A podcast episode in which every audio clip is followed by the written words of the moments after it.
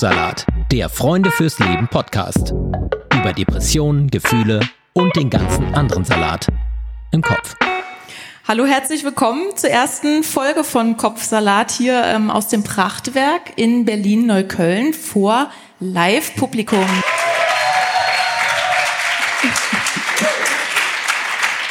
So, Applaus ist ganz gut weil wir reden hier über, eigentlich über das lockerste Smalltalk-Thema, was man sich so vorstellen kann, wenn man auf einer Party ist. Hey, Depressionen. Das ist dann erstmal so, wenn man sagt, ich habe Depressionen. Ich bin Sonja Koppitz und ich hatte schon zweimal in meinem Leben eine Depression. Ähm, das letzte Mal ist noch gar nicht so lange her. Also ich glaube, ich bin jetzt so seit einem halben Jahr vielleicht wieder so richtig auf dem Dampfer. Ja, erinnere ich mich noch gut dran, Sonja, als das bei dir ähm, quasi noch akut war. Und obwohl ich selber auch damit zu tun habe, muss ich sagen, fiel es mir gar nicht so einfach, das bei dir festzustellen. Und das ist leider häufig der Fall. Ich bin Sarah Steinert und ich hatte auch schon selbst mehrere depressive Episoden, wie man das so nennt. Und richtig schlimm wurde es bei mir, nachdem sich vor ja, gut drei Jahren mein Vater das Leben genommen hat. Ähm, ganz ohne Ankündigung. Mein Vater hatte auch Depressionen. Das haben wir allerdings erst im Nachhinein erfahren. Ähm, ich glaube, er selber wusste das auch nicht. Und ähm, ja, genau. Ja, und Depression, das ist, also da geht einem immer so ein bisschen die Stimme weg, wenn man drüber spricht. Ähm, auch bei den Zuhörern, glaube ich. Das ist dann oft so, mm, das ist wirklich auch ein isolierender Zustand deswegen. Also ich kam mir vor wie so ein verletztes Tier eigentlich, was sich zurückzieht, um Wunden zu lecken. Und man weiß irgendwie gar nicht, was los ist. Ja, man braucht auch, glaube ich, extrem viel Schutz und Rückzug. Und das Schlimme ist, dass all die Sachen, die vorher total viel Spaß gemacht haben, die schön waren und total sinnerfüllt, plötzlich genau das Gegenteil sind. Und man will sich irgendwie ja immer nur noch so einigeln. Und mir hat das extrem Angst gemacht, ähm, zumal ich auch nicht so genau wusste, wie ich da wieder rauskommen soll.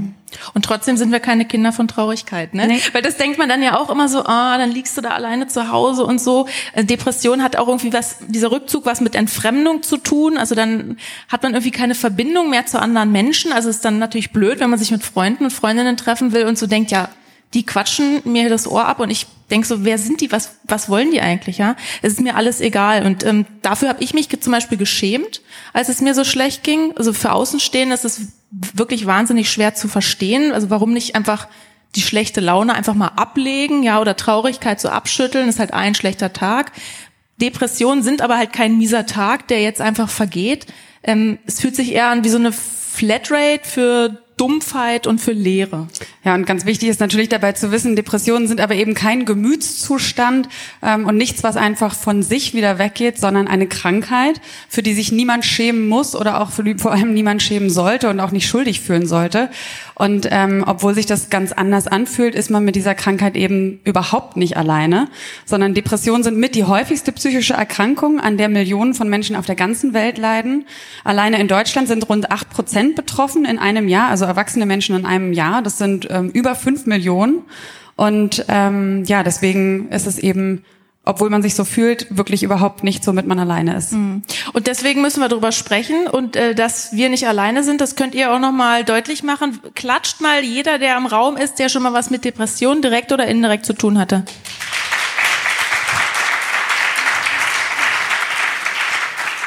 Alle irgendwie. Ja. Also jeder kennt äh, irgendwie einen, der mal was mit Depressionen zu tun hatte vielleicht. Also in 13 Folgen Kopfsalat geht's bei uns hier um Symptome, um Ursachen und auch Therapiemöglichkeiten von Depressionen. Das ist ein Podcast eigentlich, wie ich ihn persönlich mir gewünscht hätte. Als ich besonders krank war, hätte ich mir gewünscht, dass mich jemand so an die Hand nimmt und sagt, hier, guck mal, das sind die Ursachen, das sind die Symptome, das kannst du dagegen tun. Also so probieren wir diesen Podcast hier zu machen, dass wir wirklich euch mit wichtigen Informationen an die Hand nehmen.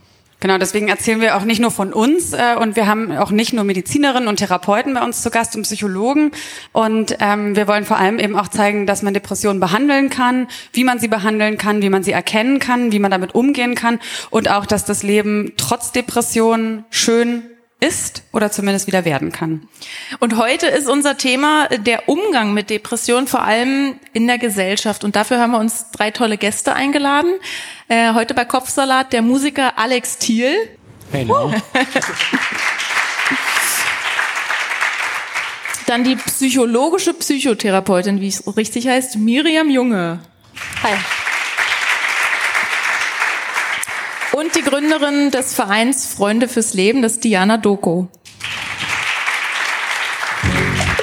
Und die stellen wir euch mal ein bisschen genauer vor. Der 12. August ist für Diana Doku ein ganz besonderer Tag. Der Todestag ihres Bruders Enes. Enes litt an Depressionen. Er war 21, als er sich das Leben nahm. Zwei Jahre später brachte sich auch die Freundin von Dianas Kollegen Gerald um. Diana und Gerald merkten schnell, wie schlecht ihr Umfeld mit dem Thema Suizid umgehen konnte und wie wenig in der Gesellschaft darüber aufgeklärt wird. Kurzerhand gründeten beide 2001 den Verein Freunde fürs Leben. Das Ziel?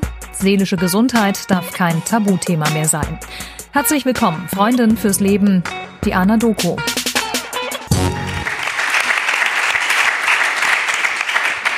An welchem Punkt würdest du denn sagen, hat es bei dir so richtig Klick gemacht, dass du dachtest, okay, Gerald und ich, wir müssen jetzt was tun, wir müssen aufklären? Ich glaube, als ich Gerald angerufen habe äh, und als ich von dem Suizid seiner Freundin erfahren habe und ihm gesagt habe, wenn du reden möchtest, lass uns treffen. Und dann haben wir uns getroffen und uns ausgetauscht, äh, wie wir das erlebt haben. Und dann habe ich von meinen Erfahrungen erzählt und er hat von seinen Erfahrungen erzählt und wir haben ähnliche Erfahrungen gemacht. Ohne das jemandem zum Vorwurf zu machen, aber bei mir war es so, dass Bekannte und manchmal auch Freunde die Straßenseite gewechselt haben, äh, um mir nicht zu begegnen, weil sie Angst hatten, mir zu begegnen. Hm. Und dann eher meinen Freund angerufen haben und gefragt haben, wie geht's ihr denn? Und dann hat er immer gesagt, ja, ruf sie doch selber an. Oh, ich traue mich nicht und so. Und Gerald hat ähnliche Erfahrungen gemacht und dann haben wir gedacht, wie kann es sein, dass es so ein Tabuthema ist? Und wie du, Sonja, schon vorhin gesagt hast, man fühlt sich so ausgegrenzt und auch als Nicht-Betroffener fühlt man sich ausgegrenzt. Ja, und deswegen klärt ihr eben mit dem Verein Freunde fürs Leben ganz intensiv auf über Depressionen und Suizid. Und das ist ein Weg, das zu machen, also als Verein. Aber man kann es natürlich auch über Musik machen, so wie das unser zweiter Gast tut. Und von ihm hören wir jetzt was.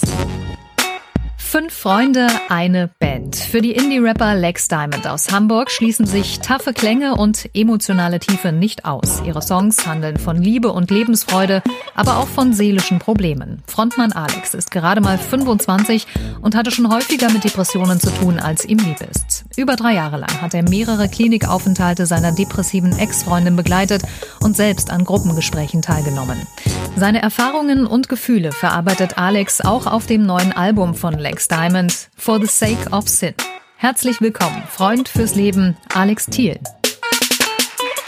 Dankeschön. Hallo Alex. Hi. Uh, cool, dass ich hier sein darf, erstmal vielleicht im Vorfeld. Dankeschön. Ja, schön, dass du da bist. Wir haben auch im Vorfeld telefoniert. Wir hatten gleich so ein Drahten miteinander, mhm. obwohl das so ein Thema ist, was man jetzt beim ersten Telefonat spricht man wahrscheinlich jetzt nicht über Depressionen. Wir haben das schon gemacht.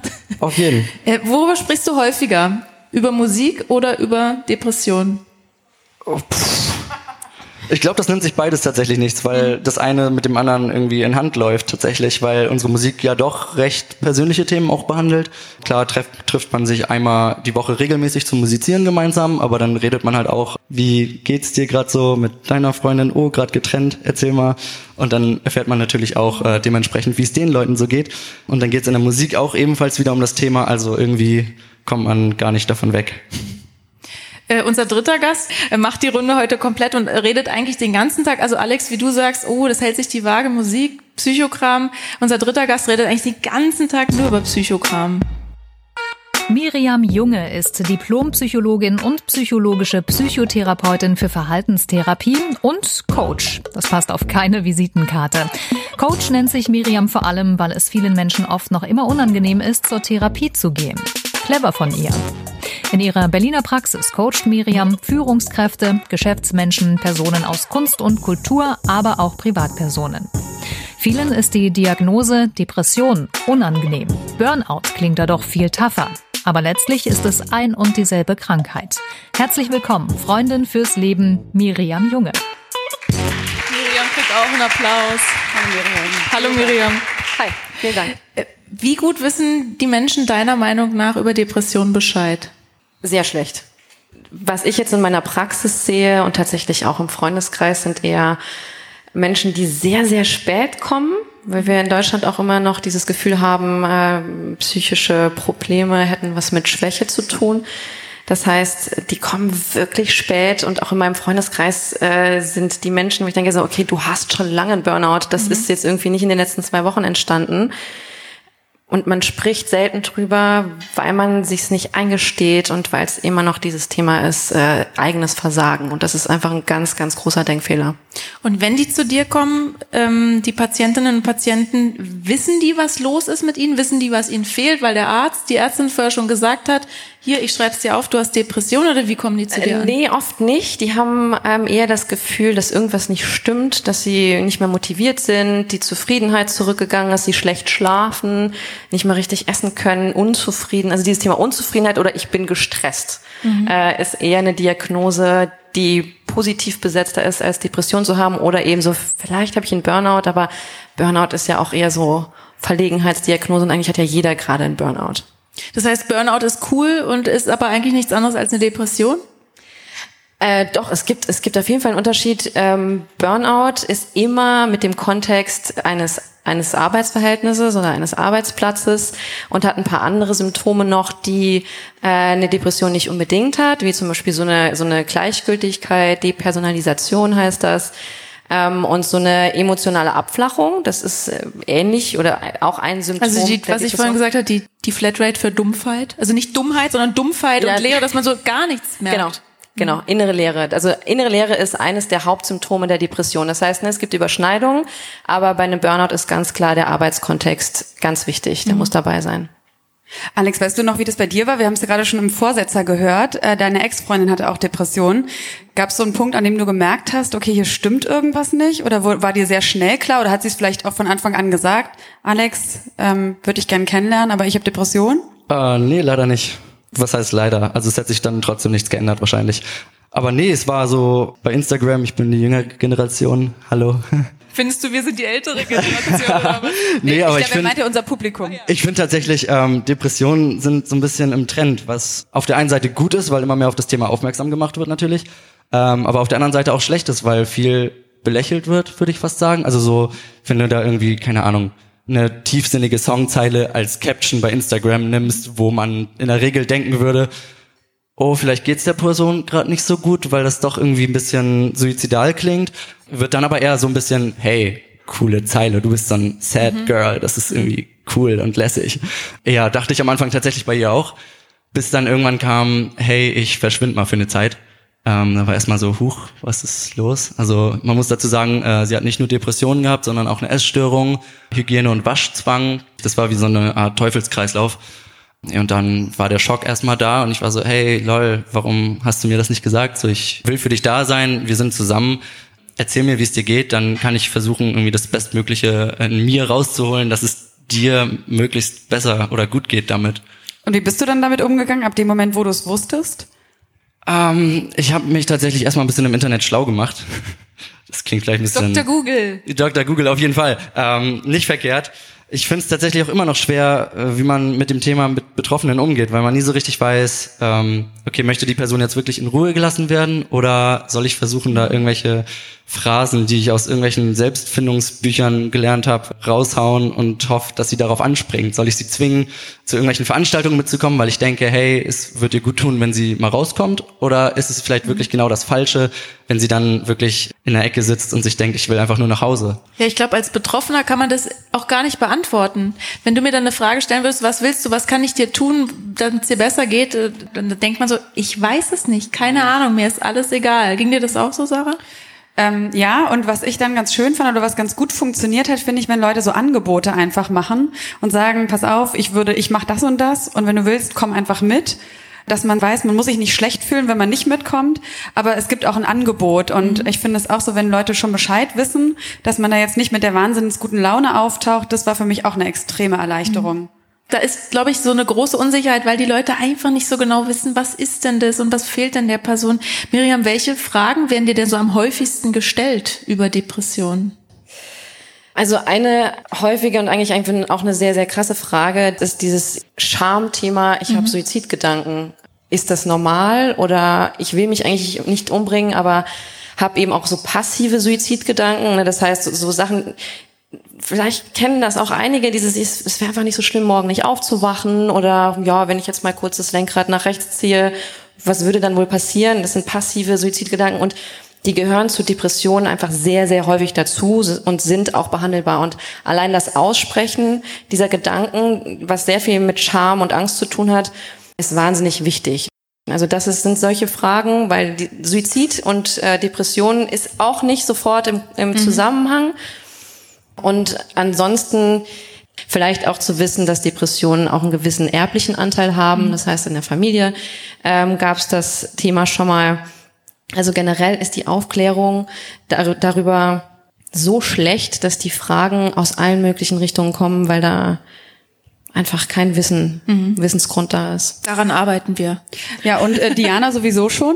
Ihr geht ja auch, Diana, an Schulen. Ne? Also ihr versucht ja auch Schüler aufzuklären oder mit denen in den Dialog zu kommen, ähm, vielleicht auch erstmal eine Brücke zu bauen und zu sagen, hey, man kann über Depressionen reden und das dann auch aktiv mit euch tun und wahrscheinlich auch ganz viel erfahren von euch. Ähm, was würdest du denn aber sagen? Was ist dein Eindruck? Wie gut sind Schülerinnen und Schüler heute informiert in der Regel? Gar nicht. Gar nicht. Gar nicht. Gar nicht, gar nicht. Ich muss dazu sagen, wir sind an Schulen gegangen. Wir gehen nicht mehr an Schulen, weil äh, unsere Forderung ist natürlich, dass der Schulsenat das finanziert weil der Schulsenat finanziert, und daran kann sich bestimmt jeder erinnern, Aufklärung zum Thema Drogenmissbrauch, Aufklärung zum Thema Alkoholmissbrauch, aber Aufklärung zum Thema seelische Gesundheit gibt's nicht. Und äh, das fordern wir, dass es das auch an Schulen gibt, weil gerade junge Menschen, die in der Pubertät sind, die wissen, die Hormone gehen hoch und runter. Man weiß teilweise nicht, äh, oh, ich weiß jetzt gar nicht, was los ist. Und was wir, als wir an die Schulen gegangen sind, immer wieder festgestellt haben, dass es Jugendlichen auch oft schwerfällt, einfach über Gefühle zu reden. Und dann kommt oft so, hä, Depression, bin ich dann verrückt, wenn ich mir Hilfe mhm. suche? Und dann wirklich Schülern zu sagen, nee, du bist nicht verrückt und das ist voll okay, wenn du dir Hilfe suchst und du kannst dir sogar anonym Hilfe suchen. Du musst nicht mal deine Krankenkassenkarte abgeben und es gibt so viele Stellen, die einem helfen. Und manchmal hilft ja auch nur ein Gespräch mit jemandem, der ein Profi ist, so wie Miriam. Mhm. Und das sagen wir halt den Schülern. Die und die Stellen gibt's, das könnt ihr machen. Wir sind immer mit einem Therapeuten an eine Schule gegangen und haben gesagt, okay Leute, äh, das ist hier schlechte Laune und das könnte schon in eine Depression gehen. Also, dass man sich wirklich auch auf Augenhöhe begegnet. Ach, ich habe so viele Beispiele. Wir sind am Anfang mal mit einem Therapeuten an die Schule gegangen.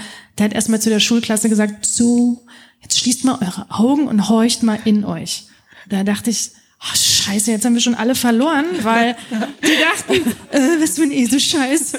So, dann sind wir aber mit einem Therapeuten mal in eine Schule gegangen, der halt wirklich in der Sprache der Jugendlichen mhm. auch gesprochen hat. Eben nicht von oben herab, und äh, wir entspannen uns jetzt mal und reden über Gefühle, sondern dass man halt selbstverständlich über Dinge redet.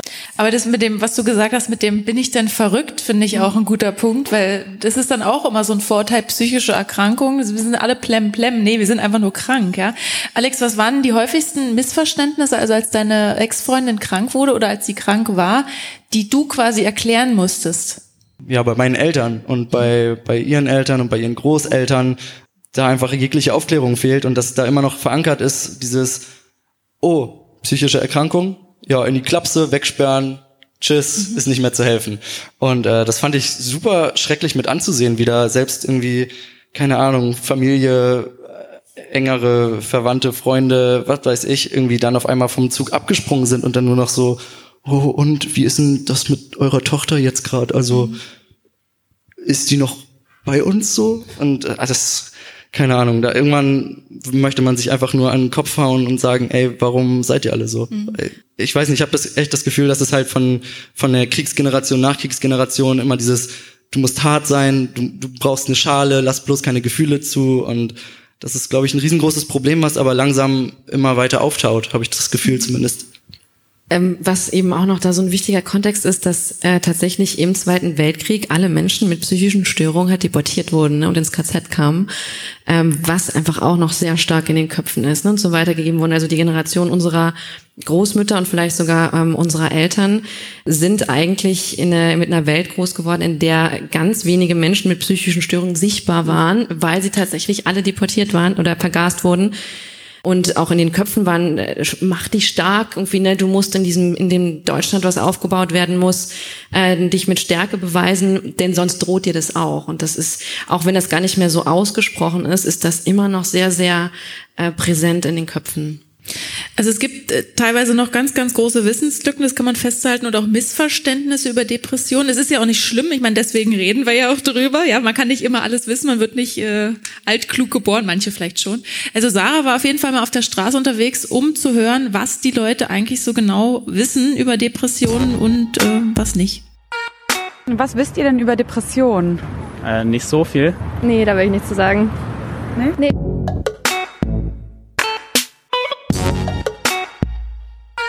Über Depressionen weiß ich eigentlich nur, dass es immer mehr Menschen haben und das halt hauptsächlich durch Stress entsteht. Dass man sich viel Sorgen macht, dass man sich vergleicht mit anderen Menschen oder so, dann halt in, in so ein Loch fällt und sich nicht so wertvoll fühlt oder so. Und du, wie ist bei dir? Was weißt du?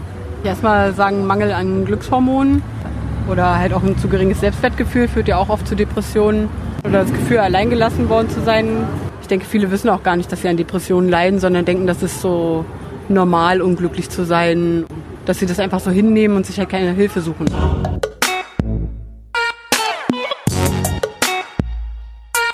Ich weiß nur, dass es durchaus auch vererbt werden kann. Ich weiß auch, dass es eine Krankheit ist. Ich weiß, dass es auch behandelbar ist. Also es ist nicht von einem Tag auf den anderen behandelbar und äh, es ist auch nicht einfach so wegzukriegen.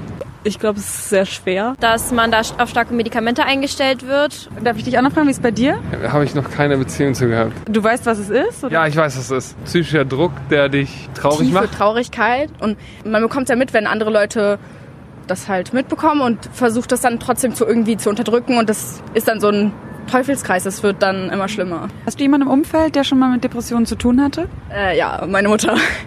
Ja, aber das ist bei uns in der Familie eher so schon fast vererblich. Also wenn man halt zu lange mit einer Person lebt, die halt Depression hat, dann passiert halt, dass es einen auch betrifft.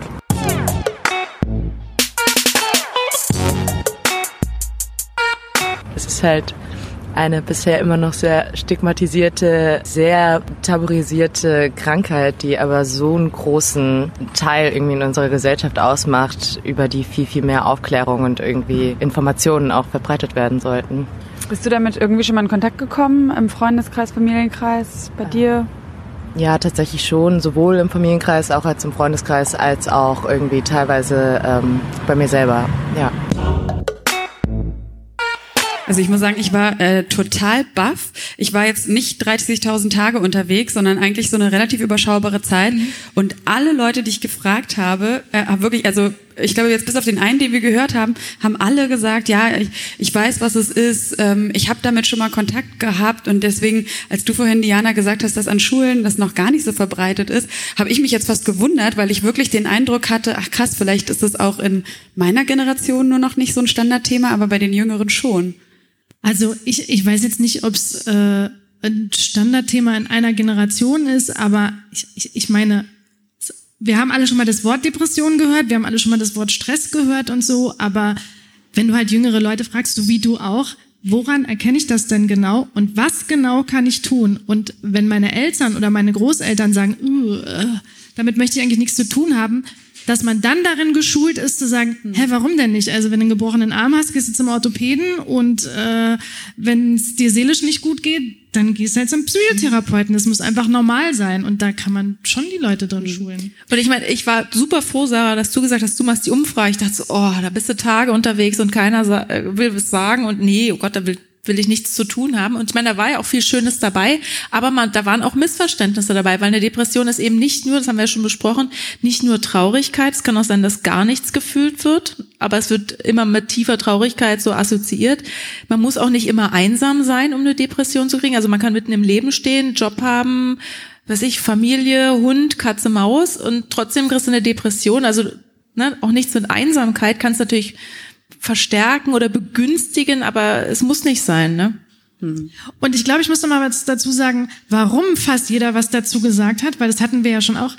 Weil ich bin mir sehr sicher, dass jeder von uns schon mal Berührung mit dem Thema hatte. Entweder weil er selbst betroffen ist oder im Umfeld oder in der Familie. Aber so greifbar ist es extrem ja. schwierig. Also auch die Zahlen sprechen ja für sich. Wir hatten ja am Anfang schon eine Zahl und es gibt auch noch dieses, äh, jeder fünfte Mensch hat mindestens einmal in seinem Leben eine Depression. Also von daher ist es ja auch, eigentlich muss es ja auch natürlich sein, dass die Leute was darüber wissen. Ich fand es, wie gesagt, trotzdem relativ erstaunlich. Und Alex, du hast auch gesagt, du hast dich dann erst, als du es von deiner Freundin wusstest, auch angefangen damit zu beschäftigen. Mich würde es nochmal interessieren, was hast du denn vorher, als es noch nicht auf dem Tisch war, das Thema, was hast du da über Depressionen gewusst? Äh, tatsächlich äh, hatte ich auch die ein oder andere depressive Episode. Ist jetzt nicht so, dass ich ich glaube, ich, glaub, ich wusste es tatsächlich nicht in dem Moment. Sonst hätte ich wahrscheinlich auch anders reagiert und anders mit Freunden geredet. Aber dass man sich halt allein fühlt und unmotiviert und keine Lust hat, mehr irgendwie das Haus zu verlassen und er so für sich ist und bei den Dingen, die man sonst immer gerne gemacht hat, nicht nichts mehr so richtig den Spaß verspürt einfach. Ja, keine Ahnung, dann kam das halt mit äh, meiner Ex-Freundin raus und dann war ich halt completely irgendwie in der Thematik drin und äh, ja, dann ging es eigentlich drei Jahre um nichts anderes mehr. Miriam, vielleicht nochmal zum Mitschreiben, weil wir jetzt diese Umfrage gehört haben. Ähm, was ist eine Depression eigentlich ganz genau? Wir haben ja ein Klassifikationssystem, das heißt ICD-10. Also von der Weltgesundheitsorganisation, die mal aufgeschrieben haben, folgende Symptome. Richtig. Und, ähm, und dann kommst du. Dann komme ich, genau. Und dann sitzt ein Patient von mir, schildert Symptome oder ich muss nochmal konkret nachfragen. Also es gibt ähm, Hauptkriterien, Hauptsymptome. Dazu gehört diese innere Leere, von der ihr eben auch gesprochen habt, so eine komplette Emotionslosigkeit, eine emotionale Erschöpfung, Freudlosigkeit und Interessensverlust. Ne? Also die Dinge, die dir früher Spaß gemacht haben, sind dir eigentlich komplett egal. Und wenn diese Symptome über mindestens zwei Wochen jeden Tag auftreten, kann eine Depression diagnostiziert werden. Dann unterscheidet man nochmal in eine leichte, mittelgradige und schwere Depression. Und dann gibt es einen ganzen Katalog an Symptomen, die oben drauf kommen.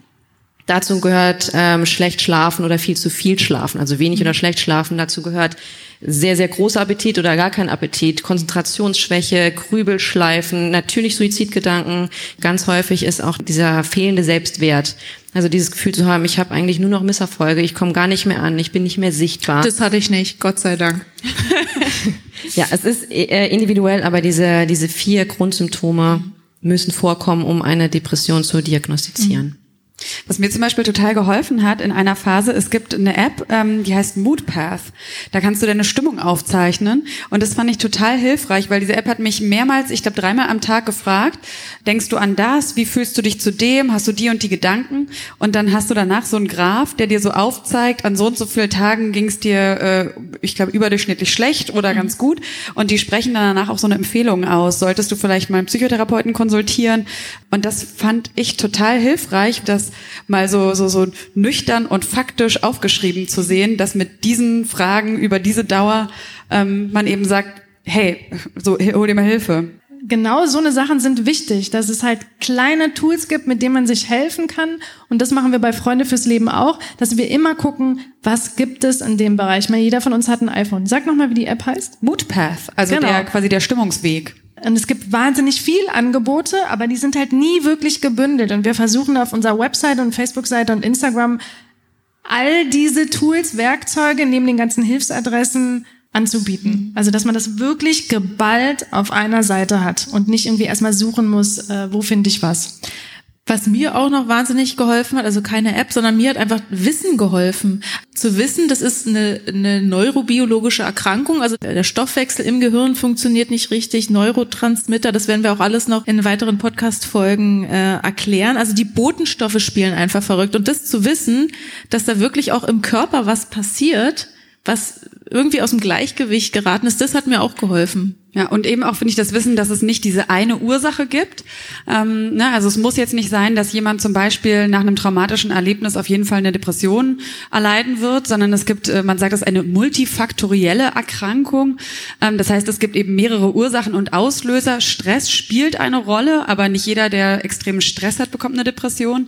Die Gene haben wir auch schon gesagt, ähm, unsere seelische Verletzlichkeit, äh, aka die Resilienz, die ja jetzt auch sehr oft besprochen wird, und natürlich auch Drogenkonsum und Alkoholmissbrauch können auch eine Depression auslösen. Und was ich auch nicht wusste, Suchterkrankung und Depression sind zum Beispiel ganz stark verlinkt. Es gibt fast nicht, glaube ich, das eine ohne das andere. Mhm. Ja, richtig. Und das versuchen wir zum Beispiel auch immer an den Schulen zu, äh, zu vermitteln. Klar, kann ich meine Gefühle betäuben und wahnsinnig viel Alkohol trinken oder kiffen. Aber es ist halt wichtig, Jugendlichen dann auch zu erklären, Ey, pass mal auf, keiner von uns wird euch am Kiffen hindern, aber es ist wichtig, dass ihr wisst, da passiert oben was mhm. im Kopf und ihr seid noch im Wachstum. Wenn ihr euch jetzt nicht ganz so gut fühlt, dann versucht man nicht zu kiffen oder weniger zu kiffen oder versucht aufeinander zu achten. Also. Ja, man muss sich einfach nur mal vor Augen führen, dass das Gehirn die Schaltzentrale ist. Es ist ja kacke, wenn das nicht mehr funktioniert, weil es ist richtig äh, schön, wenn nämlich nach einer Depression, wenn das alles wieder funktioniert und man merkt, oh Gott, ich kann wieder denken, ich kann wieder ein Buch lesen, weil man kann sich ja auch während der Depression nicht mal auf eine Buchseite konzentrieren. Da wird einem manchmal dann das Gefühl vermittelt, so ein bisschen plemplem zu sein, obwohl ich ja weiß, ja, es funktioniert halt der Stoffwechsel im Gehirn nicht verdammt nochmal. Ne? Ja. Also man kriegt so diesen Eindruck, mit mir selbst stimmt was nicht und deswegen haben auch ganz viele Depressive mit totalen Schuldgefühlen zu tun, weil sie, weil sie irgendwie glauben, es kommt ja aus mir raus. Also ich habe eben nicht den Autounfall gehabt und mein Bein ist gebrochen, sondern in meinem Kopf ist es entstanden. Ich muss ja irgendwie dafür verantwortlich sein. Und darüber haben wir auch mal gesprochen mit Dr. Eike Ahlers, der ist äh, Facharzt für Psychiatrie und Psychotherapie am Charité Campus äh, Benjamin Franklin. Ich könnte mir schon vorstellen, dass dahinter Grundgedanken Gedanken stehen, wie derjenige ist eben doch irgendwie zu schwach, da funktioniert das Gehirn nicht richtig, der ist ein Psychopath. Ich als Behandler würde mir tatsächlich wünschen, dass die Symptome, die psychische Störungen haben können und die Natur psychischer Störungen selber, nämlich irgendwie als neurobiologische Erkrankung, als Störung des Nervensystems, dass das doch als Wissen weiter verbreitet wäre, als es jetzt ist. Miriam, räum mal, mal mit Vorurteilen und Ängsten auf. Das wäre mir wichtig. Kann man mit Depressiven normal reden? Äh, ja, durchaus. Sonst hätte ich ein Problem in der Verhaltenstherapie, wenn man da reden muss. Absolut. Also es ist in, in manchen Fällen ist es tatsächlich wichtig, erstmal medikamentös einzustellen, weil sich, wenn man wirklich zu sehr in dem Serotonin, Noradrenalin, Dopamin also die, die genau. Neurotransmitter, die Hormone im Gehirn. Die Glückshormone, ja. die fehlen, genau, um das mal so einfach auszudrücken. Ähm, die, das ist manchmal wirklich so durcheinander, dass eben die Konzentration so sehr fehlt, dass man in der Sitzung dann spricht und danach ist das alles wieder weg. Ne? Das mhm. macht irgendwie keinen Sinn. Dann stellt man medikamentös Oder ein. Oder ich sehe, dein Mund bewegt sich, aber ich krieg gar nicht Genau. Also, also wirklich abwesend, emotional mhm. komplett abgeflacht. Und dann kann man schlecht über Gefühle sprechen, wenn keine Gefühle da sind. Ähm, aber eigentlich kommen Menschen ähm, in einer Situation, in der sie das Gefühl haben, wie Sarah eben schon gesagt hat, irgendwas ist komisch. Ne? Es ist, es, ich weiß nicht, was los ist, aber ich bin nicht so, wie ich sonst bin. Ich verliere die Freude. Ich, ich habe keine Hoffnung mehr. Und in solchen Momenten kann man durchaus kognitiv, man nennt das kognitive Umstrukturierung in der Psychotherapie, kann man Gedanken, die sehr eingefahren sind, verändern und nochmal Richtung Zukunft positiv drehen, um eben mit diesen Methoden an der Depression zu arbeiten. Man kann mit Depressiven reden. Ein ganz klares Ja. Gott sei Dank. Aber äh, Alex, du hattest das ja auch schon erzählt, diese Vorurteile, die da entstanden sind und diese Berührungsängste. Was, äh, wenn du das jetzt mal analysieren müsstest, was glaubst du, woran liegt es, dass diese Angst so groß ist, über Depressionen zu sprechen? Generell Depression wahrscheinlich Gefühle äh, im Allgemeinen wird nicht so viel, Gefühle sind irgendwas was jeder individuell mit sich ausmacht jeder fühlt irgendwie was anderes und ich glaube äh, deswegen ich werde niemals vergessen wie meine Eltern meinten hey warum geht's ihr denn so die sieht doch gut aus ja. Die, also, was ist denn das Problem? Die mhm. muss sich ja nicht so anstellen. Die mhm. geht doch einfach mal raus mit ihr und dann wird das. So. Ja, du hast doch alles, ist auch ja, ein Satz, genau, den habe genau. ich auch mal gehört. Ich glaube, man muss einfach anfangen, generell mehr zu reden. Ich fand es krass, dass äh, du jetzt auch gesagt hast, dass in der Schule und so gar nicht so viel gewusst wurde, weil in meinem Freundeskreis, wir reden komplett offen über alles. Mhm. Da ist es eher so, äh, da kommt die Freundin morgens in, in den Laden und sagt, oh, mein Therapeut meinte gestern dies und jenes und dann lachen wir da irgendwie alle gemeinsam drüber und dann also jeder redet irgendwie offen über seine Gefühle. Also ich finde es total schön, aber ich würde auch sagen, das ist jetzt nicht meine, äh, nicht die Erfahrung, die ich so überall mache. Mhm. Und ich, ich habe mich auch gefragt, ob das so ein bisschen was Deutsches ist. Ich musste zum Beispiel dran denken, als ich ähm, vor zwei Jahren in Griechenland war oder auch in Portugal. Die sind ja zum Beispiel so sehr expressiv. Ne? Da gibt's ja den Fado, es wird irgendwie musikalisch rumgejammert. Und das, ähm, das ist aber wahrscheinlich ja auch irgendwie ein gutes Ventil. Was würdet ihr denken? Gibt es auch so kulturelle Unterschiede? Safe. Wir können ja mal eine Depressionsweltreise machen. Also ich würde auch sagen, dass es kulturelle Unterschiede gibt. Wie unterschiedlich unterschiedliche Kulturen auch beerdigen oder über den Tod reden. Ich, ich kann das ja jetzt nur bei meinem Bruder sagen, dass wir viel über meinen Bruder reden, weil äh, ihn tot zu schweigen, dann ist er ja erst recht tot. Und so lebt er halt in unserer Erinnerung weiter. Und das ist auch nicht schlimm, über ihn zu reden. Ich finde es sogar sehr schön. Aber natürlich war ich auch schon in, in Familien, wo es echt den Menschen schwer gefallen ist, darüber zu reden, dass da jemand gestorben ist. Da ist, da hat jemand eine Lücke hinterlassen und über den redet man nicht, weil da könnte man ja irgendwelche Gefühle aufreißen. Aber den Menschen, den man verloren hat, der wird, der wird nie weg sein. Der wird ja. immer in deinem Leben sein. Der wird immer präsent sein und mal mehr und mal weniger. Und den Tod zu schweigen, das bringt's nicht. Es kommt, irgendwo kommt's wieder hoch. Ähm, Alex, du machst es ja nicht nur so, dass du mit deinen Freunden viel darüber redest und du verpackst ja diese oft ja sehr diffusen Gefühle auch in Songtexte. Das werden wir nachher ja auch hier im Prachtwerk, die wir alle da sind, auch hören. Ähm, uh. Aber äh, hast du, ja, da kann man sich drauf freuen. Und äh, wer jetzt nur den Podcast hört, der kann natürlich auch danach eure Musik sich einfach anhören auf Spotify oder und das auf Album iTunes. kaufen und das Album kaufen. Leute, genau. ist gut jetzt. Aber was ich mich gefragt habe, also ähm, du machst dich damit ja schon, würde ich denken, auf eine gewisse Art und und Weise angreifbar, wenn du so sehr persönlich wirst. Vielleicht mache ich mich selber angreifbar, aber ich würde sagen, im kollektiven Bewusstsein eher stärker, weil andere, die die Musik hören, dann denken, oh, ich bin nicht der Einzige, dem geht's genauso krass. Also wenn ich anderen Leuten helfe, ist das super. In erster Linie ein bisschen egoistisch äh, helfe ich mir natürlich selber auch damit, ne? wenn ich irgendwie meine Gedanken irgendwie zu Blatt bringe und dann die Chance habe, das sogar auf der Bühne irgendwie rauszulassen. Das ist jedes Mal wieder wie eine Art Therapie für mich tatsächlich. Mhm. Ich finde es dann auch komisch, wenn Leute zu einem sagen, ich finde das so mutig, dass du darüber sprichst. Dann denke ich, was ist denn, ich will ja gar nicht, dass es mutig ist, ich will ja, dass es normal ist, dass es jeder macht. Und dann ist es ja erst irgendwie angekommen. Also zum Beispiel auch, wenn man es auf der Arbeit erzählt, dass man Depressionen hat. Uh, ja. da gehen aber erst die Mundwinkel runter. Diana, würdest du das zum Beispiel bei der Arbeit, also jetzt nicht im Verein, sondern du hast ja auch noch einen Job, würdest du das auf der Arbeit erzählen, wenn du Depressionen hättest? Würdest du sagen, hey Freunde?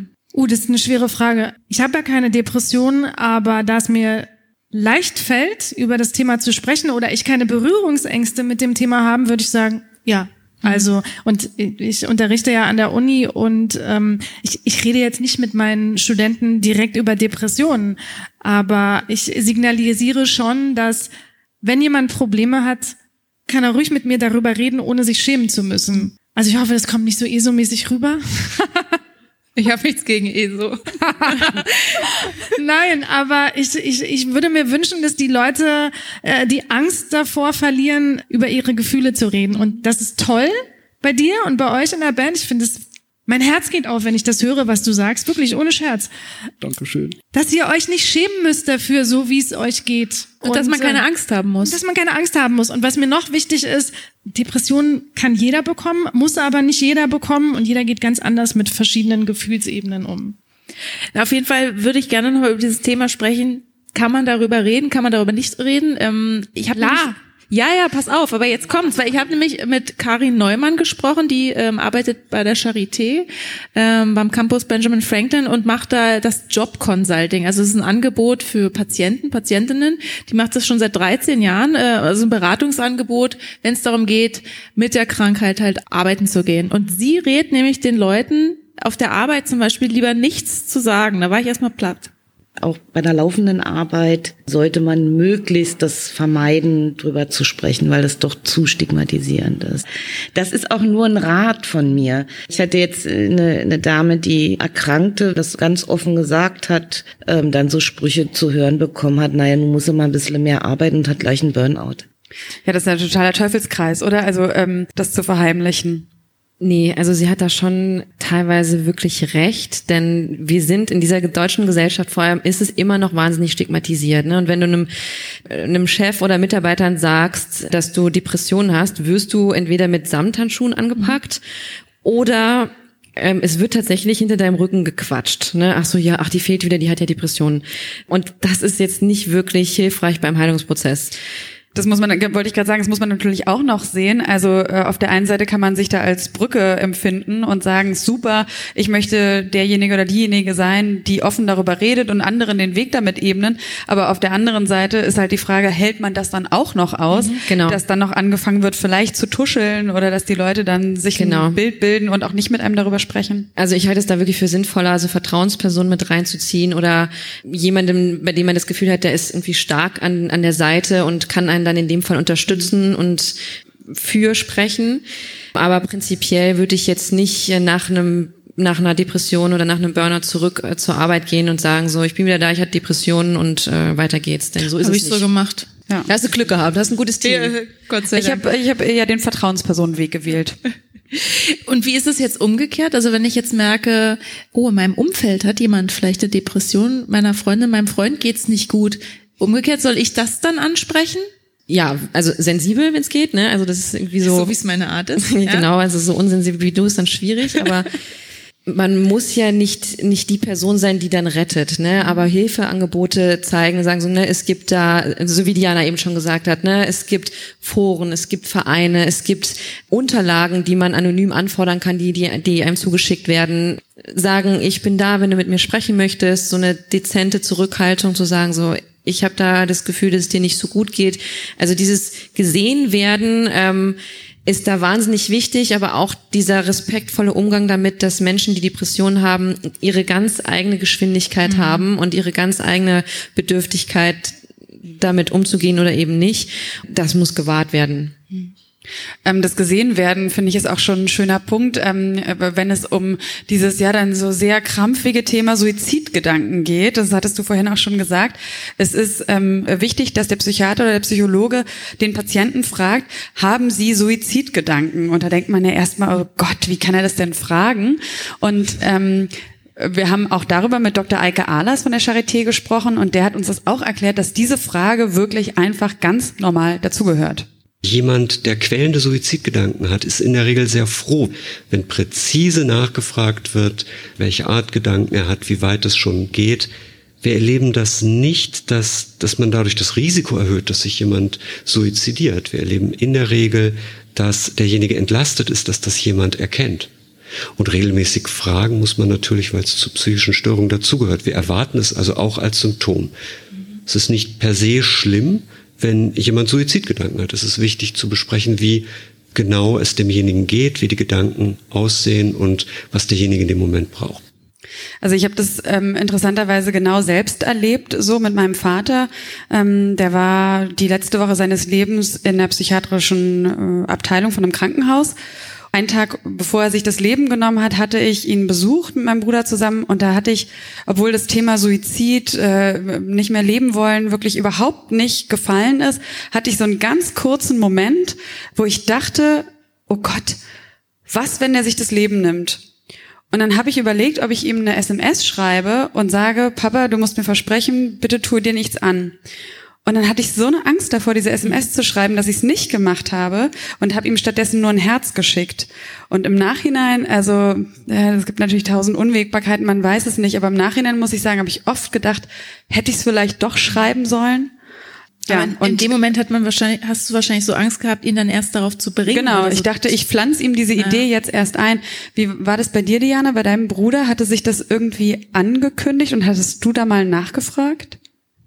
Also wir sind ja relativ offen in der Familie damit umgegangen. Also mein Auch schon, also auch ja, schon bevor, also ja, während der Depression und ähm, äh, und wir haben auch Kontakt zu dem Therapeuten gehabt und wir haben auch als Familie eine Therapie gemacht. Die Angst war immer da, weil er das immer gesagt hat. Oh, es ist so schrecklich alles. Und wir haben das schon ernst genommen. Das heißt, ähm, wir haben uns schon damit beschäftigt. Aber was du sagst, das ist halt, und das, was Sonja auch gerade gesagt hat, das ist ein gängiges Vorurteil, dass die Leute einen nicht darauf ansprechen. Und es ist auch ganz oft an Schulen so, dass Lehrer sagen, bloß nicht über Suizid reden, weil sonst bringen wir die Schüler noch dra da drauf, dass sie das tun. Wenn man jemanden darauf anspricht und, und ihn fragt, sag mal, hast du Suizidgedanken?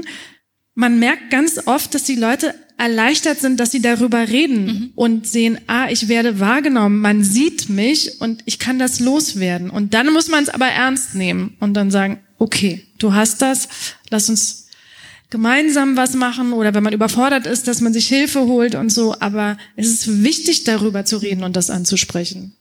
Miriam, was sind denn die Warnsignale für Suizidalität?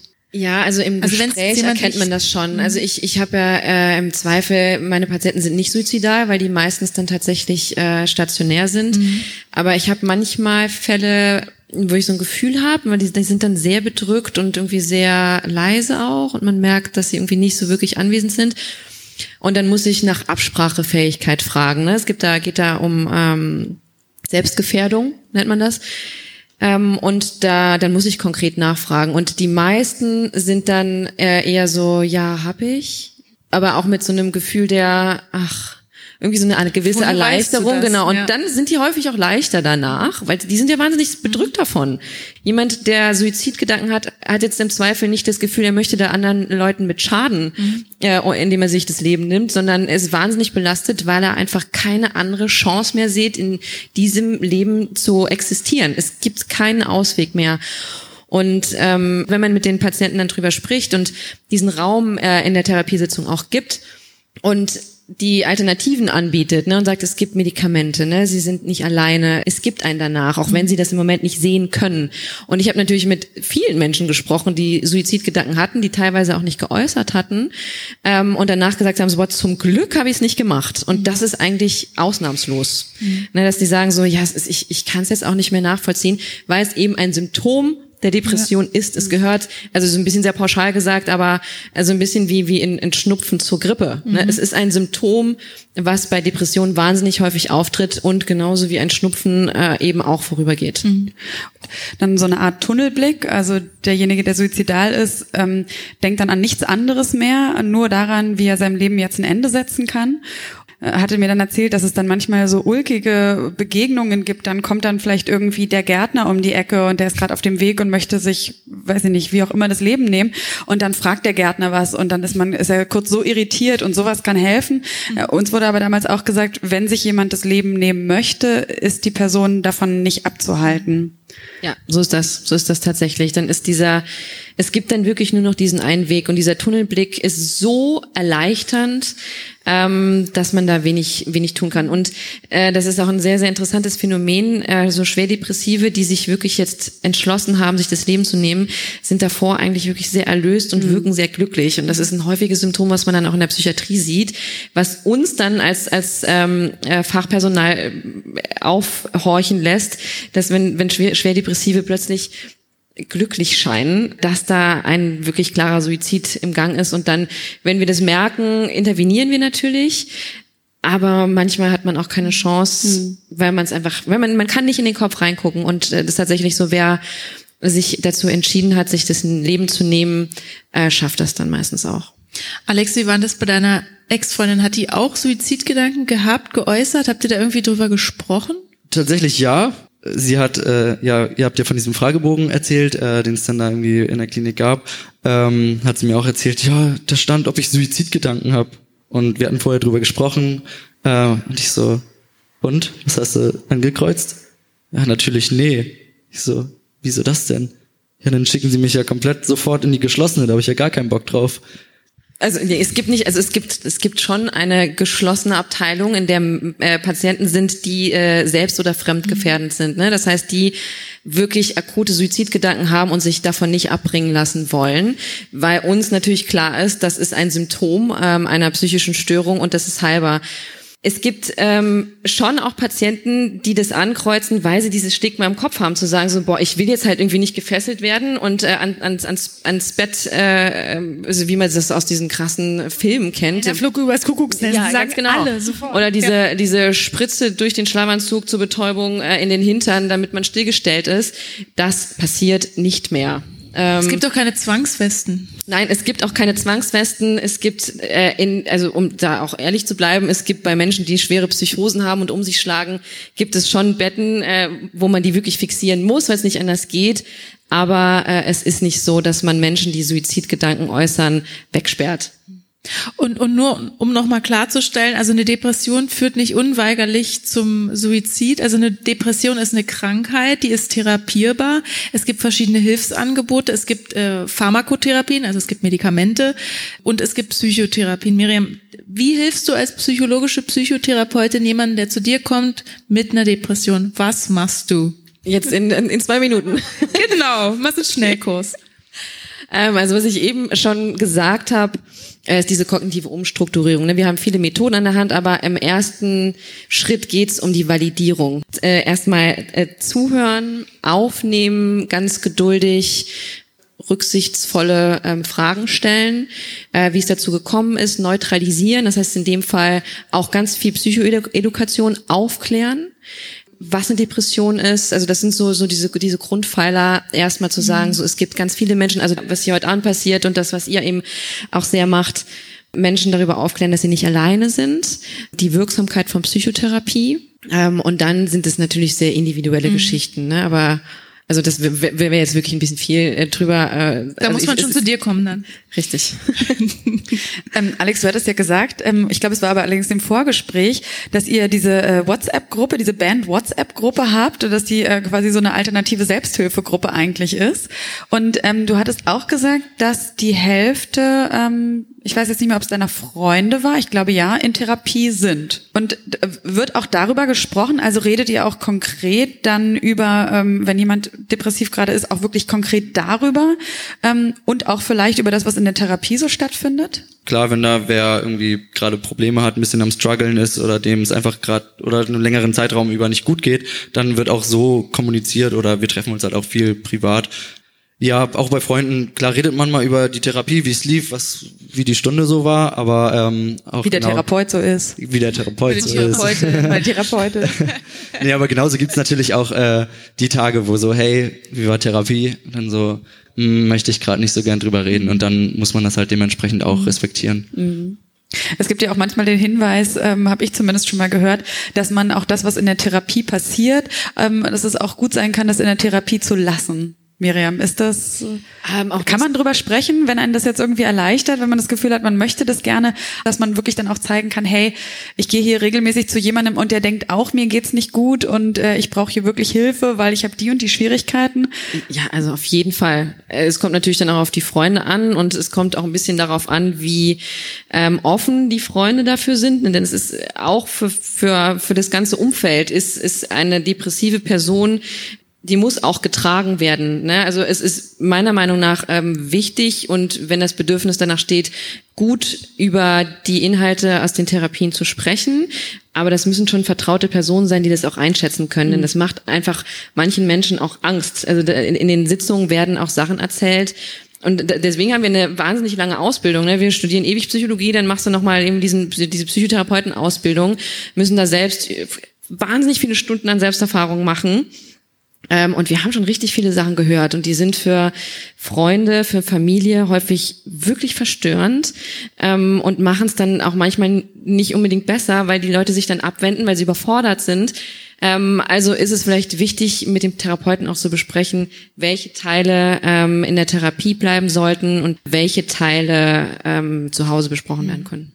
Ich sehe das äh, tatsächlich immer so ein bisschen wie Schule. Also das zur Therapie gehen ist dann die Schule und dann gehst du raus und dann hast du deine Hausaufgaben, hast diese ganzen Denkanstöße irgendwie auf dem Weg mitbekommen, musst Das dann super. irgendwie selbst reflektieren, gucken, wie du das Ganze umsetzt, wie du das mit dir ausmachst, ob du mit Freunden vielleicht noch mal über das eine oder andere sprechen möchtest und dann ja gehst du dann zur nächsten Stunde und ihr besprecht die Ergebnisse und dann dasselbe immer so weiter. Klingt super. Aber ich, aber ich nehme mit, also sprechen mit ausgewählten Personen, sei es mit Therapeut, Therapeutin, mit Freunden, mit Angehörigen. Wissen ist wichtig, das zu verstehen. Ähm, Miriam, so kurz vor, vor Schluss, was würdest du sagen, wie kann man einer Depression vorbeugen? Hier sind ja vielleicht viele, die noch nicht krank gewesen sind, Gott sei Dank. Ähm, wie kann man einer Depression vorbeugen? Kann man einer Depression vorbeugen? Ja, auf jeden Fall. Also ähm, wie du eben schon gesagt hast, dieses dieses Thema, sich mit sich zu beschäftigen, zu überlegen, geht's mir gut, bin ich zufrieden, sorge ich für Ausgleich, bin ich sehr im Funktionieren oder nehme ich mir genug Auszeiten für mich? Das Thema Achtsamkeit schreibe ich da sehr groß, das ist ein großer Bestandteil von Psychotherapie dass man äh, regelmäßig in seinen Alltag Pausen einlegt, um sich zu fragen, ähm, was brauche ich eigentlich gerade? Geht's mir gut? Geht's mir schlecht? Dieses Wahrnehmen und dementsprechend äh, sein Leben auch zu strukturieren. Also es gibt natürlich Phasen, die sind intensiver, das ist auch normal, aber solche Phasen sollten einfach nicht zu lange dauern. Und das Wahrnehmen von eigenen Grenzen und darüber sprechen und lieber zu früh zu einem Therapeuten zu gehen oder zu einer Beratungsstelle. Ich weiß, dieses Thema, äh, ich finde kein Therapieplatz, ist ein Riesenthema. Das äh, kann man hier auch Machen nicht wir auch einfach- noch einen Podcast. Also, ja, gut, super. Also es ist auch schwierig, aber es gibt immer Menschen, die die gleichen Themen haben ähm, und es gibt immer Menschen, äh, die auch helfen können. Ne? Sei das eine Telefonseelsorge, die äh, jederzeit erreichbar ist oder ähm, äh, bestimmte Vereine. Aufklären, auf sich aufpassen, auf eigene Bedürfnisse achten, ähm, mit Bekannten und Freunden reden. Alex, was würdest du sagen aus deiner Erfahrung? Ähm, du bist jetzt natürlich nicht psychologischer Psychotherapeut wie Miriam, aber du hast eben am eigenen, du am eigenen Leib quasi erlebt. Genau, du hast Lebenserfahrung. Ähm, vielleicht auch welchen welchen Tipp oder äh, welche Erfahrung würdest du gerne vielleicht auch mit deinem damaligen Selbst teilen oder jetzt auch Leuten mit an die Hand geben, die jemanden im Freundes-, Bekannten- oder Familienkreis haben, der vermutlich mit Depressionen zu tun hat? Für mich persönlich war es in der Beziehung immer super schwer, den richtigen Grad zu finden zwischen, okay, muss ich jetzt auch mal sagen, ey, nee, das ist scheiße so, wir machen das jetzt anders, weil das dir besser tun wird. Oder ob man wirklich sagt, okay, du brauchst deine Ruhe, ich lass dich dann auch in Ruhe. Und ich glaube, das ist immer so ein bisschen situationsbedingt und hängt auch von jeder mhm. Person immer ab. Da muss man, glaube ich, immer so ein bisschen versuchen, äh, die richtige Empathie an den Tag zu bringen und dann selber zu gucken, wie man die Person halt einschätzt, wie man da reagiert.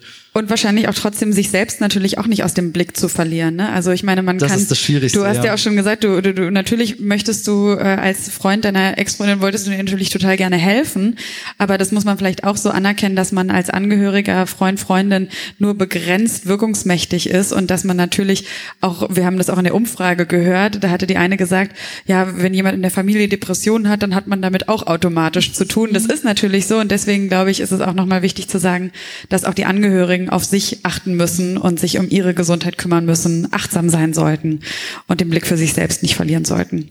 Auf jeden Fall. Ja, man findet sich halt, oder ich habe mich selber immer in einer Beschützer äh, Rolle irgendwie wiedergefunden und äh, das deprimiert dann auf Dauer, wenn man die ersten Monate oder das die ersten Jahre da immer hinterher ist und hey komm lass doch jetzt mal und mm, mm, und man selber denkt dann immer, okay, ich selber bin vielleicht nicht genug, warum reicht meine Liebe mhm. äh, und Zuneigung nicht aus, dass es dieser Person in dem Fall dann irgendwie gut tut oder auch besser geht. Mhm. Und das ist äh, ja für mich teilweise richtig schwer, da nicht selber komplett abzurutschen. Aber was jetzt wirklich gut tut, ist, dass zumindest wir hier in dem Raum äh, so offen darüber sprechen können, dass Leute auch zuhören. Und genau darum geht es auch uns in diesem Podcast, also zu zeigen, dass man Depressionen, dass man mit Depressionen wirklich nicht alleine ist, dass man darüber sprechen kann, auch, auch wenn sich das erstmal nicht so anfühlt, als wenn man denkt, das geht jetzt nur mir so also nur weil jetzt nicht jeder gleich darüber spricht, heißt es nicht, dass nicht jeder fast direkt oder indirekt selbst mal betroffen sein kann, mit Depressionen in Kontakt kommt. Und deswegen sprechen wir ab jetzt einmal im Monat darüber, über Depressionen. Und jede Folge hat ein anderes Thema, zum Beispiel Ursachen und Auslöser, haben wir alle schon so ein bisschen angekratzt jetzt in der ersten Folge. Wir sprechen noch über Therapieform und natürlich auch über die Rolle von Angehörigen und Freunden. Ja, und nächstes Mal in der nächsten Folge sprechen wir dann über die Symptome einer Depression. Auch das haben wir heute schon ein bisschen angerissen. Und unser Gesprächspartner wird da sein der Psychiater Dr. Bastian Willenborg. Und der hat einen sehr schönen Satz gesagt, Depression ist nicht nur Traurigkeit, sondern auch die Unfähigkeit, etwas zu empfinden, selbst beim Anblick von Katzenbabys. Das ist dann wirklich schon schlimm, ja. Also und, und wenn, wenn ihr euch jetzt nicht sicher seid, ob ihr selbst ähm, unter Depressionen leidet oder Freunde, Bekannte, Angehörige, also der Hausarzt ist auf jeden Fall immer die erste Adresse, wo man hingehen kann. Oder auch Infos zu weiteren Anlaufstellen wie Krisenberatung, Krisentelefon. Das findet ihr alles gebündelt auf der Homepage von Freunde fürs Leben. Und da könnt ihr den Verein und damit natürlich auch diesen Podcast unterstützen, wenn ihr wollt. frnd.de, nochmal zum Mitschreiben. Und zum Schluss sagen wir noch Tschüss. Tschüss, schön, dass ihr da wart Tschüss. hier im Prachtwerk. Schön, dass ihr zugehört habt äh, über Spotify, Deezer oder wo auch immer. Vielen Die Dank an unsere Gäste. Form eures Vertrauens. Ja, vielen Dank an euch, Miriam, Alex und Diana. Sehr gerne. Dankeschön. Sehr gerne.